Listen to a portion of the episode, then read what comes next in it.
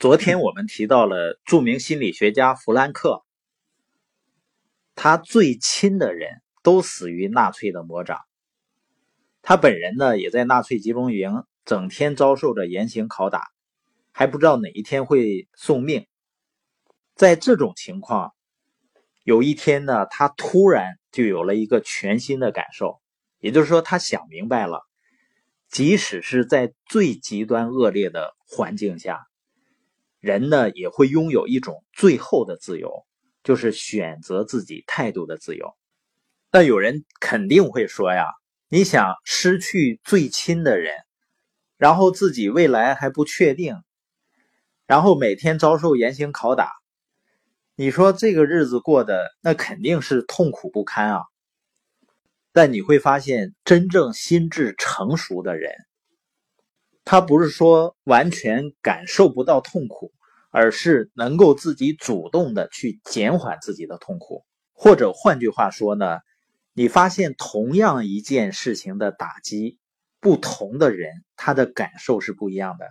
有的人呢就会很纠结、很痛苦，然后呢就会影响到自己的行为；而有的人呢，同样一件事儿，他可能能释怀。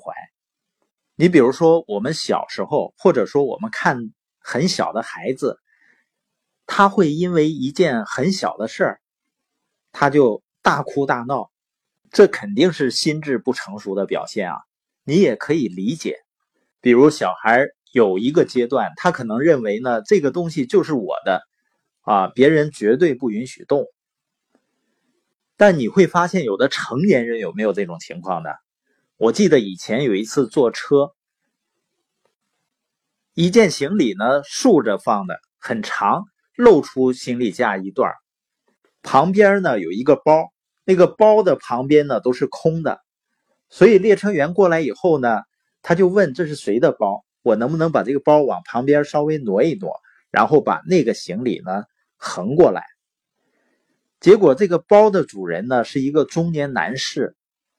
就非常气愤的说：“我的包不允许动。”实际上，列车员当时很惊诧。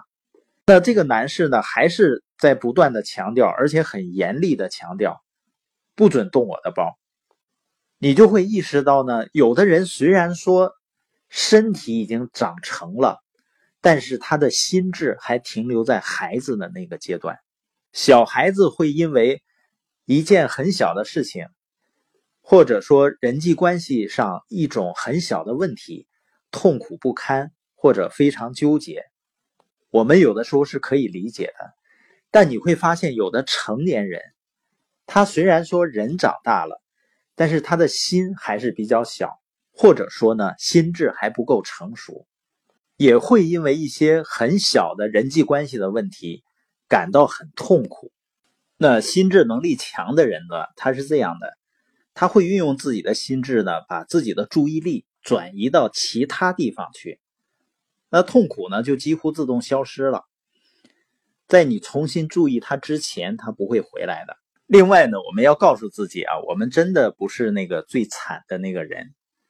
如果你觉得我付出了很多，回报呢不公平的话，我们想想那些革命先烈，他们在枪林弹雨中，最后呢？马上就要解放了，却牺牲的也有。那也有的人呢，可能是解放了没牺牲，但是后来被打成反革命了，被诬陷了，这样的人也有。那比起他们来说，我们所付出的，我们所回报的，实际上还是要好得多。另外呢，我们不必要过分害怕痛苦的原因是什么呢？因为心理学研究告诉我们啊。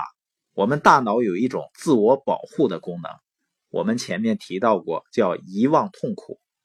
大家可以试一试，你想一想，昨天你觉得痛苦的事儿，上一周或者去年或者十年前让你感到非常痛苦的那个事儿，你几乎都想不起来了。最有意思的是呢，就算你想起来，你可能还会觉得不好意思。你现在就想不明白，当初怎么为那么件小事痛苦到那个地步呢？还比如生孩子这件事儿，人说呀，生孩子可能是一个女人一生中面临的最大的肉体痛苦。很多女士呢，在生孩子的时候都下定决心再也不生了，但是过了一两年以后呢，有的女士又想再生了。这就是大脑遗忘痛苦的功能，也叫好了伤疤忘了疼。因为这个功能呢，所以你发现那些觉得学习是一件很痛苦的事情的人呢，当他学完了以后啊，考完试了，很快就会把学到东西忘掉。就是因为他记的那些东西呢，跟痛苦联系起来，大脑呢就会很快把这个痛苦的信息都会忘掉的。而当你感觉到学习是一个快乐的过程的时候，学到的东西就不容易忘掉了。所以我们要享受自己做一个事情的过程，而且面临的内心纠结啊、感到痛苦的时候啊，一定要去从自己的心智层面去不断的提升自己。那以后在面对同样的事情的时候，就不会感觉那么纠结和痛苦了。